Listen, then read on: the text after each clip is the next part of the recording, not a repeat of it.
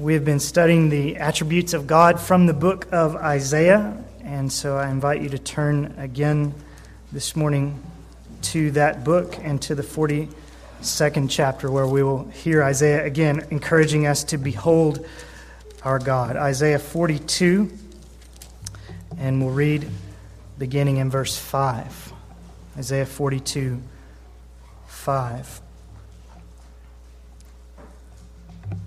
Thus says God the Lord, who created the heavens and stretched them out, who spread out the earth and its offspring, who gives breath to the people on it and spirit to those who walk in it. I am the Lord. I have called you in righteousness. I will also hold you by the hand and watch over you. I will appoint you as a covenant to the people, as a light to the nations, to open blind eyes and to bring out prisoners from the dungeon and those who dwell in darkness from the prison. I am the Lord, that is my name. I will not give my glory to another, nor my praise to graven images. Father, as we come again to your word in the book of Isaiah this morning, we ask that you speak, that you drive these truths home in our heart uh, with your tender mercy that you enable us to see uh, our sin and to see our Savior and to rejoice in Him. We ask in Jesus' name. Amen. Verse 8 again I am the Lord, that is my name. I will not give my glory to another, nor my praise to graven images. A few years ago, uh, Mark and David and Toby's brother and I were in India. And one of my most vivid memories from that visit to India is that of graven images. Statues and shrines to all the various Hindu gods were simply everywhere, alongside country roads, on village street corners, in town courtyards, and so on. And the most memorable one to me was the statue that dominated the skyline in the little village of Aratlakata, where we stayed for those two weeks. At one end of the main street in the village of a few thousand people was the Baptist church. And at the other end of the village and the main street was this large statue, maybe 25 feet tall, of a creature that appeared to be part man and part cat. And far from being just a quaint cultural symbol or a photo opportunity for visitors, this statue was actually the object of worship and offering and praise for the many people who lived in that village. And it was a sad sight, one that will, I think, indelibly remain impressed upon my memory when I think of that village and that land as long as I live. But what would I have thought if I'd seen people at the end of Sunday worship at the Baptist church arise from their seats and make their way down the main street of the village to that Hindu shrine so that they might leave some dried fruit or a little sack of rice there at the idol's feet? That would have been far more disturbing, would it not, than just to see the Hindus worshiping there? And it would have aroused, according to our passage this morning, the jealousy of God. That's what verse 8 has to teach us. Our God is jealous for his own glory, especially among his own people. It's one thing, in other words, when professed idol worshippers stand at the feet of a statue or kneel at the base of some totem pole. It's one thing when Hindus give praise to graven images, but it's quite another thing when people who are called by God's own name are found kneeling at the same shrines. And yet, that was precisely the state of affairs in the Promised Land when Isaiah wrote his prophecy. In one quarter of Jerusalem was the great temple of Almighty God with its sacrifices and its priests and its praise and its offerings to the one true God. But in other places in that very same city, people were huddled around their molten images and gathered at their shrines. And similar scenes would have been taking place in most every town round about. In other words, it wasn't simply that their pagan neighbors had shrines and statues, but that the people of God themselves had joined in the chants. And what does God say to such idolatry and blasphemy and confusion committed among his own people? Well, he says, verse 8, I am the Lord. I am the Lord. That is my name. I will not give my glory to another, nor my praise to graven images. Our God is a jealous God, especially when it comes to the behavior of His own people who are called by His own name. He may allow the Hindus to worship their false gods and even to do so in peace.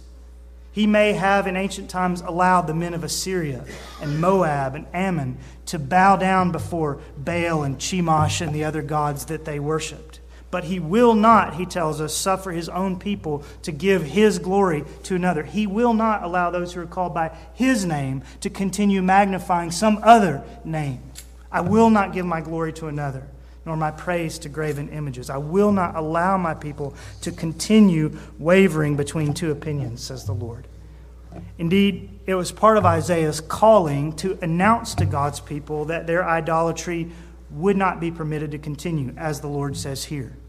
And that it would not be permitted to continue because God would bring about serious repercussions for it. God's people were about to be dragged into exile with hooks in their noses and made to live for 70 years under the harsh rule of those demonic gods that they had been so eager to worship while they were still at home.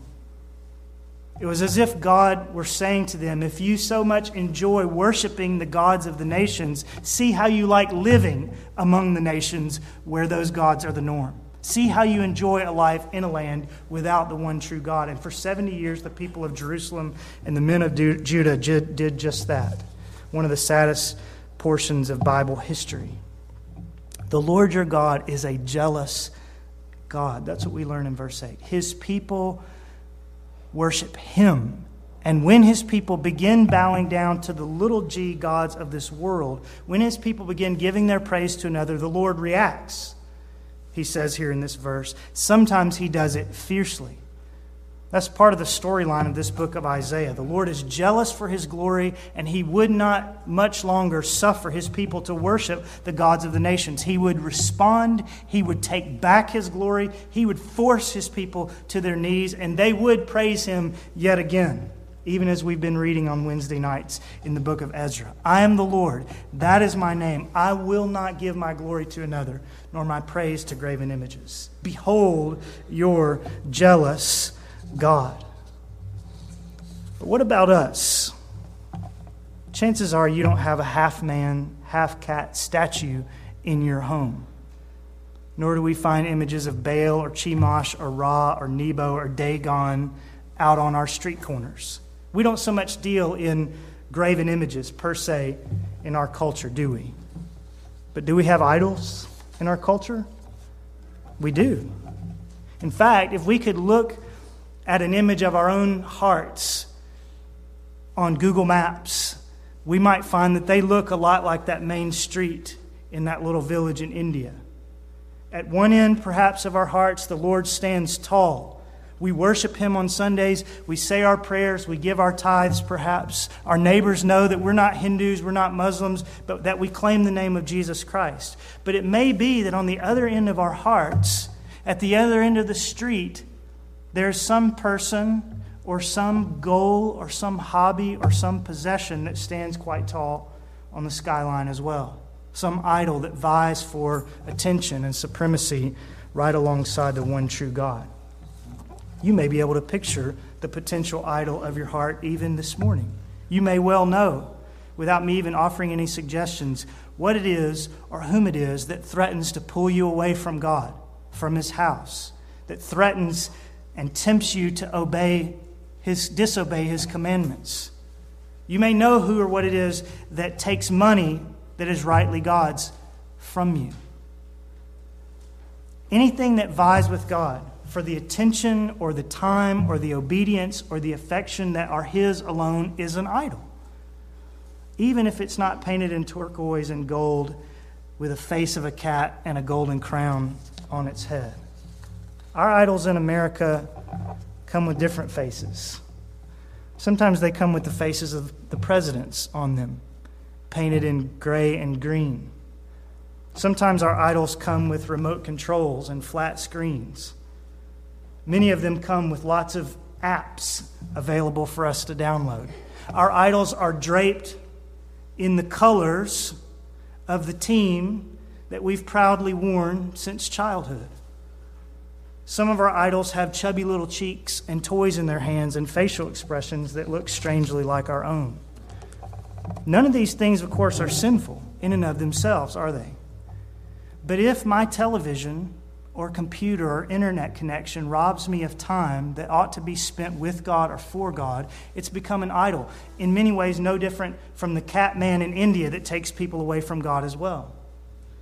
If your gadgets or your games exhilarate you more than the gospel of Jesus Christ exhilarates you, you have an idol. If some romantic interest causes you to fudge your commitment to God's law, you have an idol. If you're more afraid to disappoint your spouse or your parents or your children than you are to disappoint the Lord your God, you have an idol. If your hobbies or your yard or your sports team keep you from being in God's house and serving Him with His people, you have an idol. If you seek comfort in food or sex or self pity when you ought to be seeking it from God in prayer, then you have an idol. If I pitch a fit when things don't go exactly my way or when my routine is interrupted, I have an idol. If we are willing to bend God's rules for the sake of money, we have an idol. If you and I will not stand for what is right because doing so will impact our personal comforts or our networking opportunities or cause people to think poorly of us, we have an idol. If the applause of men is what drives us instead of the approbation of God, the favor of God, then we have an idol. The human heart, says Calvin, is a perpetual factory of idols. The human heart is a perpetual factory of idols. And so the list I've been compiling could surely go on, but it probably doesn't need to go on. Most of us, myself included, know exactly what it is that's on one end of the street of our hearts. We know exactly what it is that we're tempted to place above God on our priority lists. Most of us can see quite well the idols that sit in one corner, vying for God with supremacy. Now, we may at the moment be experiencing victory over them. This morning, praise God, many of your idols may be laying face down on the ground like Dagon before the ark of the Lord in the Old Testament. But how prone we are sometimes to pick Dagon back up and to dust him off and to run back to him again in a moment of weakness or spiritual decay. We know that there are certain desires in our lives that are a constant temptation to us, that always stand ready at one end of our hearts to contend with God for the crown that belongs on his head alone. And what does the jealous God say as he looks across the ring at his graven opponents? What does he say when he finds his children bowing down to little g gods? I will not give my glory to another, nor my praise to graven images. I will not allow this to go on. I will either topple your idols or I will bruise your knees so that you're no longer able to bow down to them, but I will not suffer you, my beloved people, to continue in wavering between two opinions. Now, that's a comforting thought, isn't it? That God will not allow us always to go on and to give in to our idols. That's a good thing. But it's a sobering thought as well. Because God's prying of the idols from our clenched fists is sometimes painful.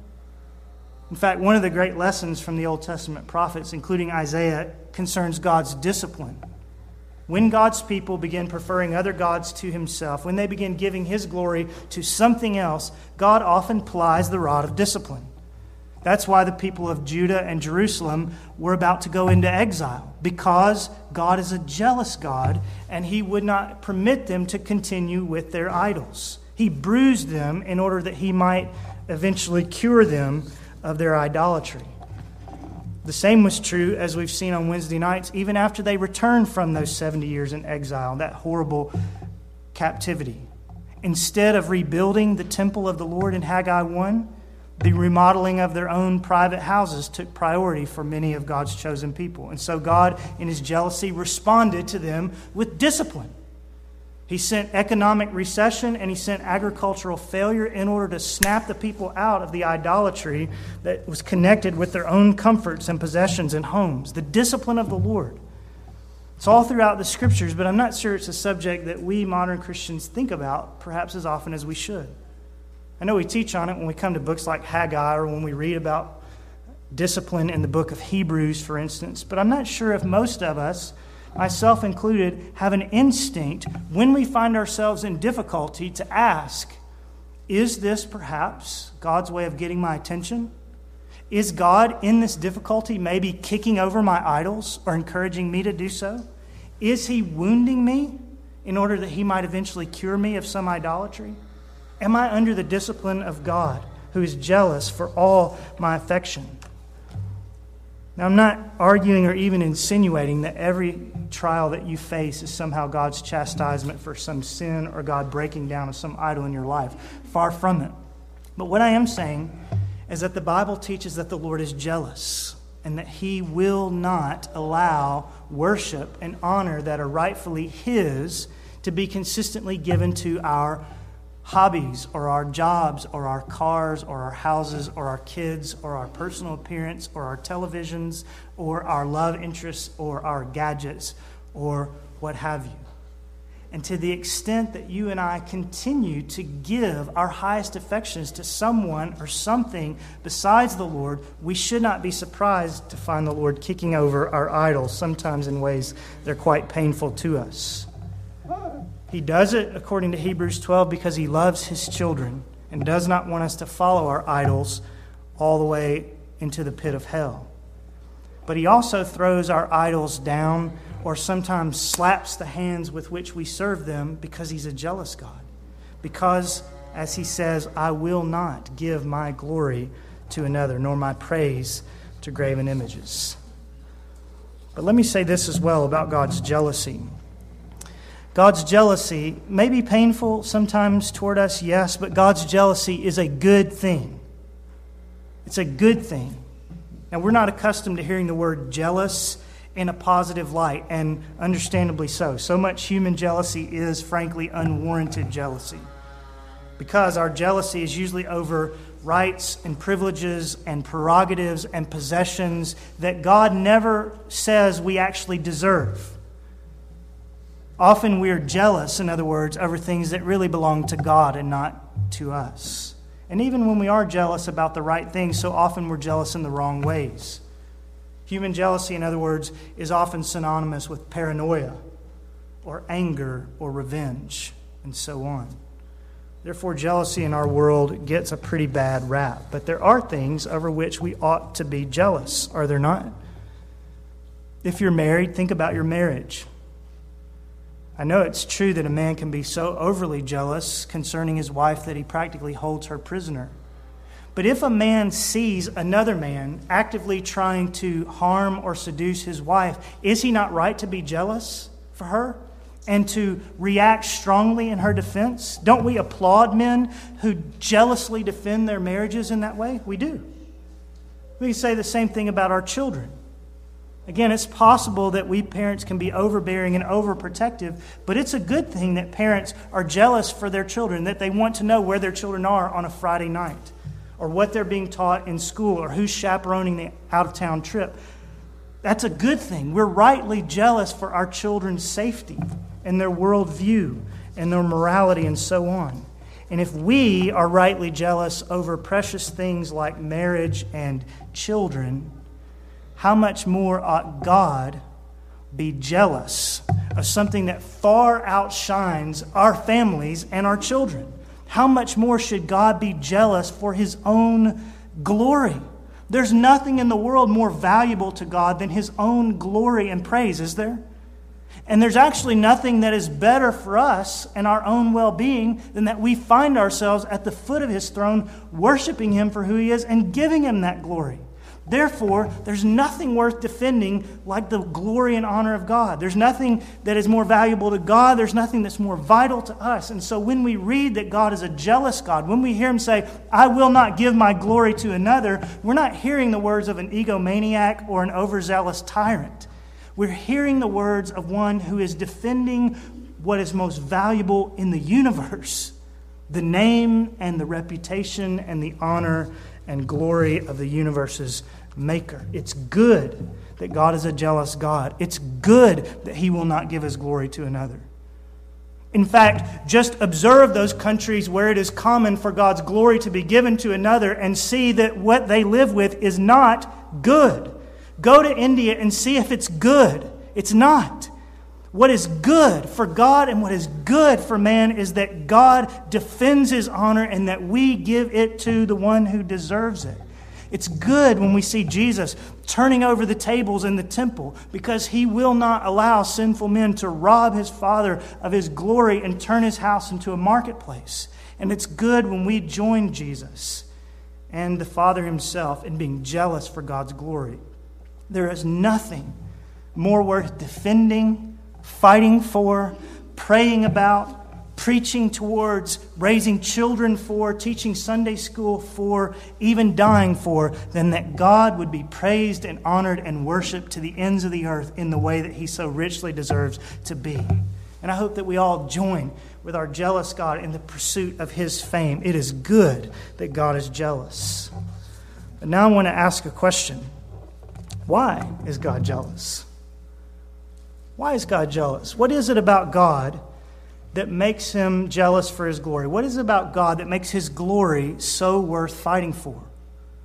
What traits in the character of God make him the kind of being who can rightly demand worship and praise from all things living and who can justly chastise those who fail to give it?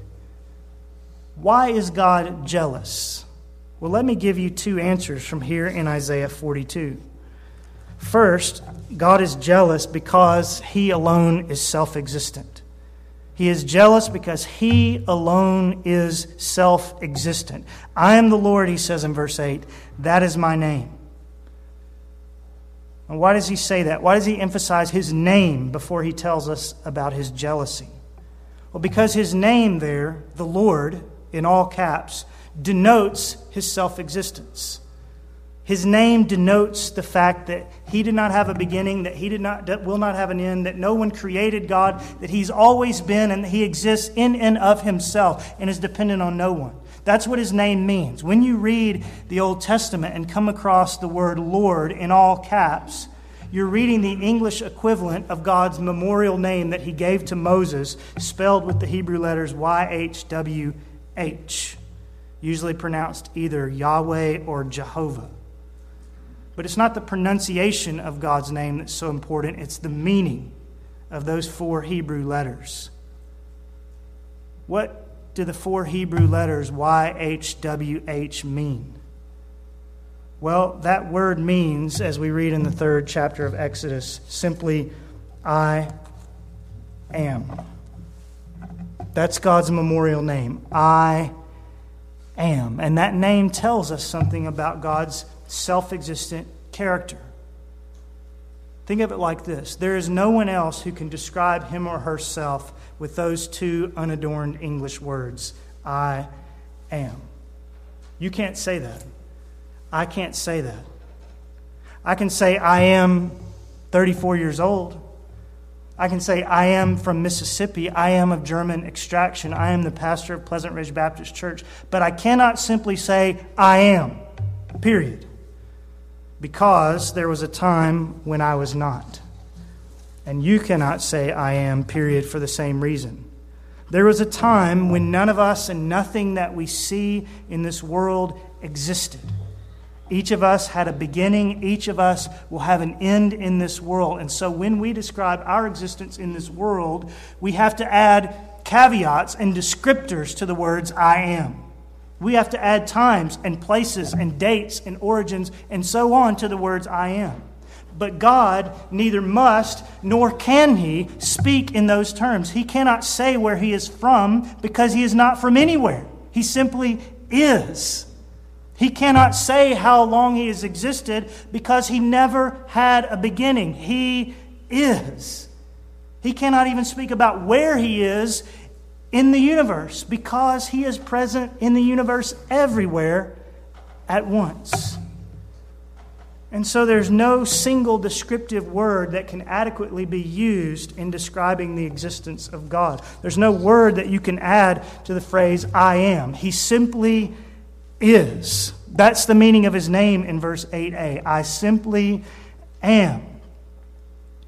And here's the point in that regard, the Lord stands in stark contrast to all the various idols to which men are tempted to ascribe glory in the second half of the verse. I am the Lord. I am the self existent one. I won't let you give my glory to something that is not what I am. If the idols of Israel or India could speak this morning, they would not say to you, I am. Because there was a time when that giant statue in Arat Lakata, for instance, was nothing but several large blocks of wood. And there was a time when those blocks of wood were trees. And there was a time when those trees were saplings. And there was a time when those saplings did not exist at all. And there will soon be a time when the wood will rot and return to the dust, and that idol will be no more. And yet, look at all the men and women bowing down before it as though this temporary block of wood had the key to their existence or their salvation. It's insanity, isn't it? To worship anything besides I am. But we can be just as insane, can't we? Because all of our beloved gadgets and jobs and lovers and hobbies and retirement accounts are as temporary as the blocks of wood in India. There was a time when all the things that we think we cannot live without did not exist and had never been dreamt of. And there will be a time very soon when all of these things will be no more forever. And yet, look at all the men and women and children crowded around all the temporary stuff of this earth, as though we might eventually find the person or object or relationship or place or career or financial plan that will finally grant us lasting and true satisfaction. It makes no sense, does it? Human beings created to have relationship with God whose name is I am, seeking fulfillment from things that are as new on the scene as we are. Things that will soon ex- cease to exist forever. It makes no sense. Our idols are not as great and sufficient as we sometimes allow ourselves to believe. In the book, book of Deuteronomy, they are called new gods who came lately. That's exactly what they are, isn't it? I love that phrase new gods who came lately. The things that we worship have not stood the test of time like God. They did not exist before the world began and they will cease to exist and be wholly unhelpful to us when the world ends. But God is always the same. He has been our dwelling place in all generations. He is without beginning and He is without end. He's wholly unique in the world. He is the eternal, self existent one, the only one, therefore, worthy of worship and trust and ultimate dependence. And when God sees men worshiping new gods who came lately, rather than turning to the one who's been our dwelling place in all generations, his jealousy, jealousy is justly aroused. I am the Lord. That is my name, he says. I am the self existent one. I am the one in whom you should place your hope. I am the one to whom you should pour out your affection. I am the one who is here when all of these other things were not. And I am the one who will remain when they are all balled up and thrown into the fire, like yesterday's newspaper. I am and I will not give my glory to another, nor my praise to graven images. God is jealous because He and He alone is eternal and self existent. But secondly, God is jealous in Isaiah 42 because He Himself created all the things that we are tempted to worship. God is jealous because we are worshiping or are tempted to worship things that He Himself made. We are tempted to worship the creature rather than the Creator. Now, notice this in Isaiah 42. Who is this God who thunders in verse 8, I will not give my glory to another? Who is He? Well, according to verse 5, He is God the Lord who created the heavens and stretched them out, who spread out the earth and its offspring, and who gives breath to the people on it and spirit to those who walk in it. God created, in other words, everything we see, including the things and the people that we are tempted to turn into idols. And I submit to you that this is one reason why God is jealous. One day in India, we drove by a large tree had not been hewn down into an idol yet, just a tree planted by the roadside, and it had decorations of various kinds draped all around it. And our host pointed out to us that the local people in that village actually worshiped that tree. It's amazing, isn't it? And you say to yourself, how can people bow before a tree and be amazed with a tree and not bow before and be amazed with the one who created the tree? Increasingly, that precise question is becoming relevant in our own country. But the same sorts of creator creation questions can be posed even closer to home, can't they? How can church people be so enamored with sports figures and celebrities and politicians that they prefer to read and talk about them even more than the one who created them? How can Christian young men bow their souls to the woman on the computer screen and in so doing totally disregard the law of him who created that woman and who created sex to be beautiful? How can we do that? How can so many older people in our culture be practically glued to their television sets when the living God is so ready to speak to them from His Word. It makes no sense, does it? Bypassing the Creator in favor of something which He has created. But that's just the point. Idolatry does make no sense. Because anyone or anything to whom you might turn for ultimate satisfaction or fulfillment was made by God. And therefore, doesn't it stand to reason that the one who created the woman, or the food, or the celebrity, or the electronic principles that make television possible, doesn't it stand to reason, I say, that the one who created all those fantastic things and created the human beings who have created them has far more ability to bring you joy? and purpose and satisfaction and meaning and fulfillment than even the good things He's created? Isn't that so? Doesn't the Creator have more that we should admire than the things that He's made? To bring this principle down into a very practical illustration, let me ask you which is more amazing and which is more worthy of praise?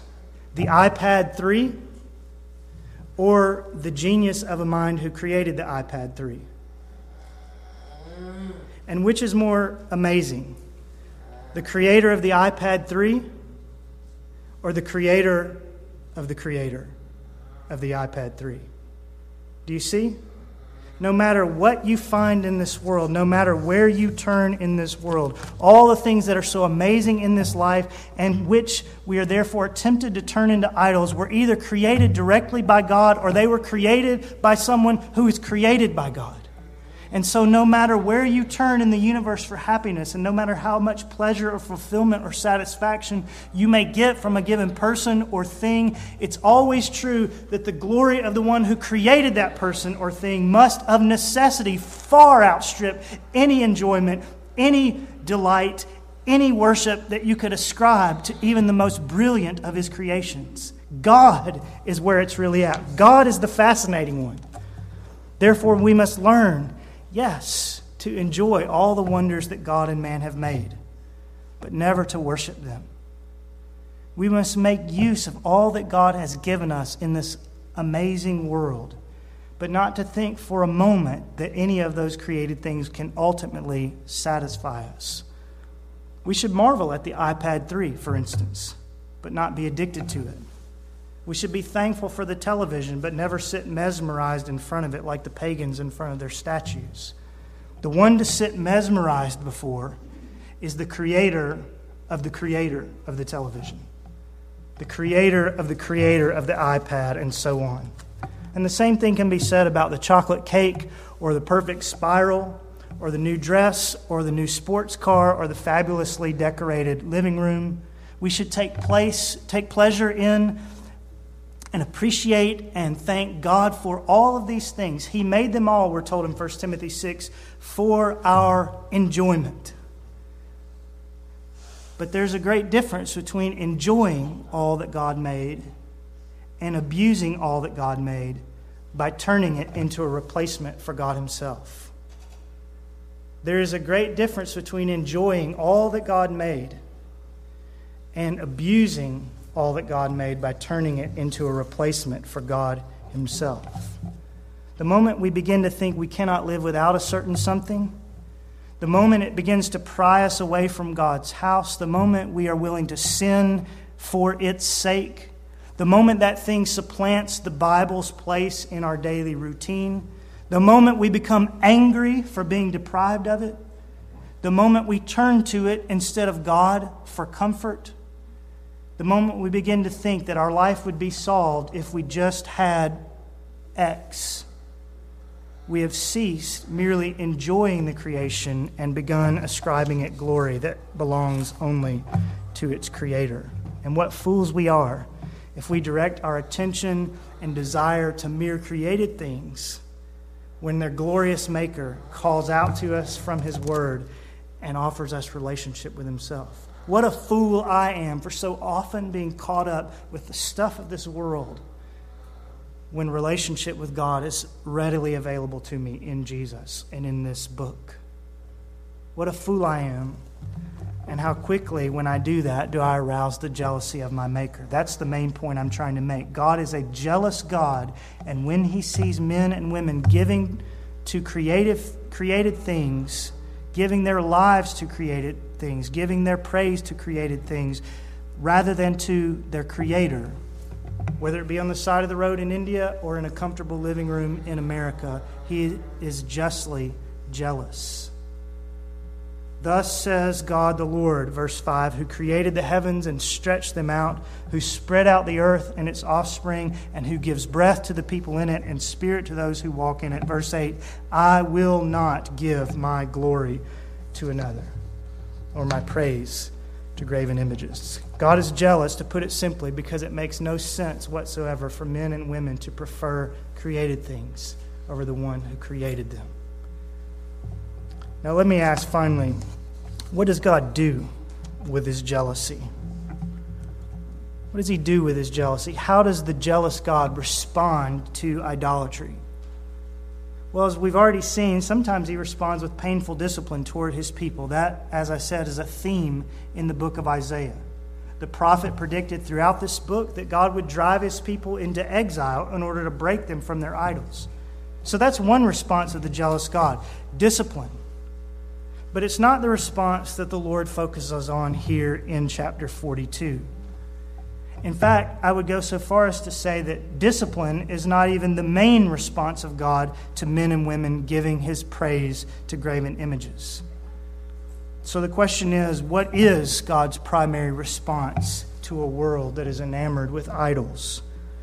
Well, the answer, I believe, is in verses 6 and 7. Listen to what he says I am the Lord I have called you in righteousness.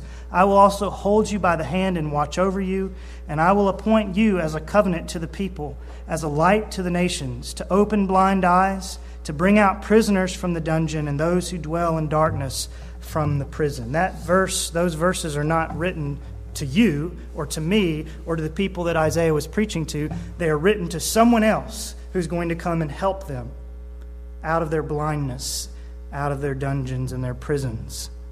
But I want you to see the connection between verses 6 and 7 and verse 8.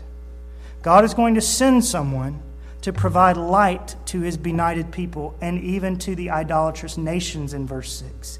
He is going to send someone to bring the people out of the darkness and the dungeons of their sin, verse 7, and give them eyes to see spiritual truth and real beauty.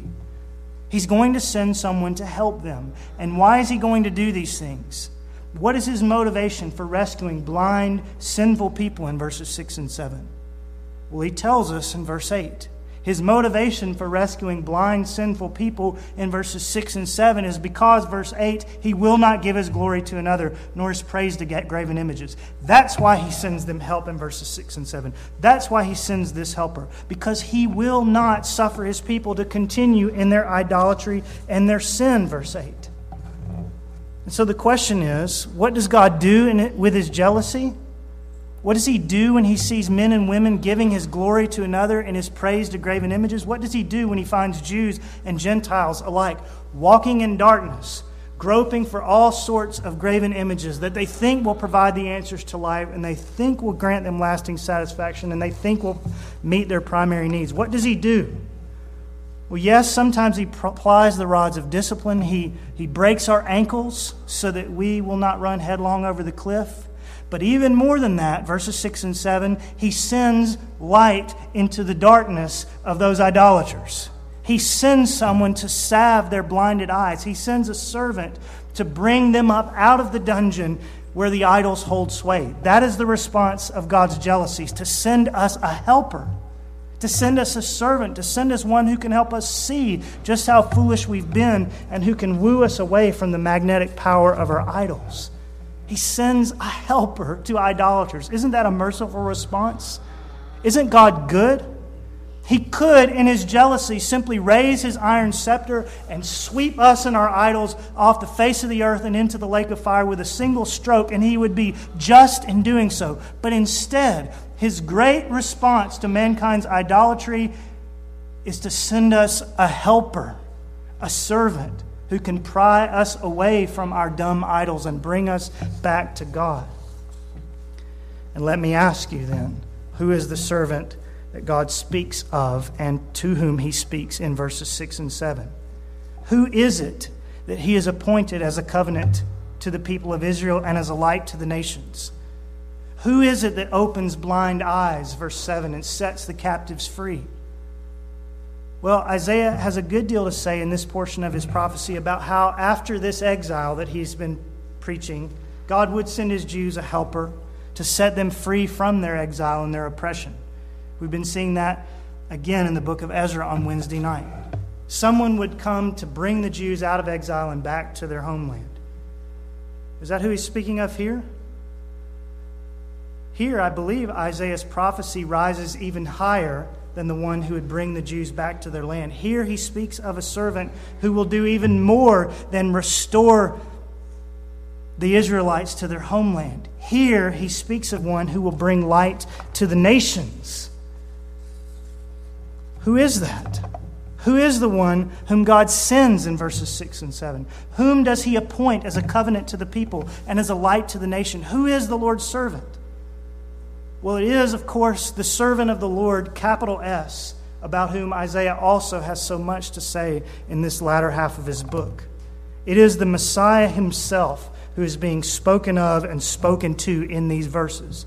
Isaiah 42, 6 and 7 is about Jesus and about the good news that he brings to people, Jew and Gentile, who are held captive, not only in Babylon, but by idols of every sort. He is the solution to our idolatry. He is the servant that God would send. He is God's response to a world full of graven images. He is the one who can ultimately break us free from all our, our obsessions and addictions. He is the one who will ensure that God's people do not go on giving God's glory to another or his praise to graven images. His coming into the world to rescue sinners is, therefore, the overflow of God's jealousy. Did you ever think of that? That Jesus is the overflow of God's jealousy? That the incarnation and the cross and the resurrection are the response of a jealous God? God sent Jesus to save us from our sins and idols, yes, because He's merciful. He doesn't want us to perish. But He also sent Jesus into the world to save us from sins and idols, verses 6 and 7, precisely because He's jealous, verse 8.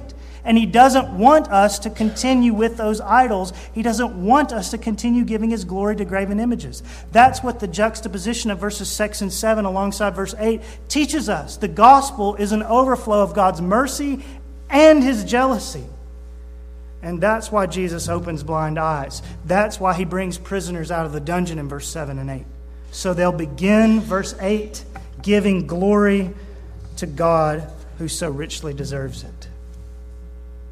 Many of us can identify, I think, with the descriptions here in verse 7 of idolatry and sin.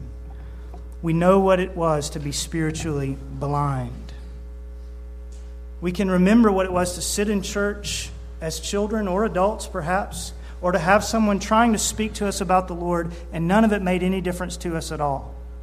We couldn't see our danger. We couldn't see the loveliness of Christ. We couldn't see the goodness of the good news. And we also know all too well what it is not only to be blind, but to be held captive by sin and to live our lives in a spiritual dungeon.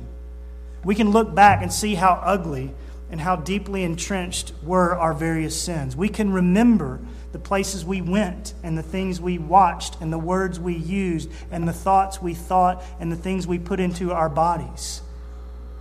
Or for those of us who grew up religious, we can look back and see how Pharisaical and proud and self righteous we were and how ugly that was in God's sight as well. Yes, we struggle with idols now, but when we lived in those spiritual dungeons, there were Dagons of various kinds all over the place, everywhere we looked. And who was it that brought us up out of the darkness? Who was it that opened the eyes to see the vanity of our idols? Was it not the servant of the Lord that Isaiah speaks of here? Was it not the Lamb who was slain? Was it not the Son of God who came? Weren't your eyes opened at the foot of the cross of Jesus? Isn't that where it took place? Isn't He the solution to our idolatry? He is. And let me ask you this Isn't He the solution to our continued struggles with bowing before created things rather than the Creator? And isn't He the greatest motivation for kicking over whatever idols remain in your heart? How can I live for football or salary or vacations or other people when the servant of the Lord has come into the world and has shed his own blood for my soul?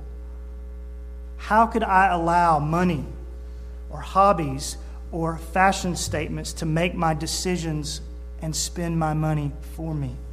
How can I worship at the altars of success or pornography or food? I've been bought with a price, the precious blood of God's own dear Son. And as we sang, love so amazing, so divine, demands not part of my attention, but my soul, my life, my all. Do you see?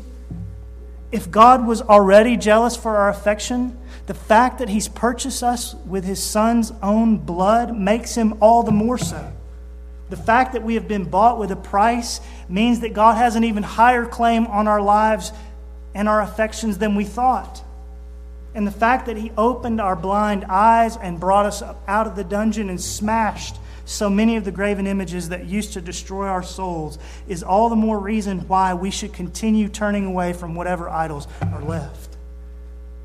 So hear Him say to you one more time you who've been loved by the Lord and bought with his son's precious blood. Hear him say it to you one more time I am the Lord. That is my name. I will not give my glory to another, nor my praise to graven images.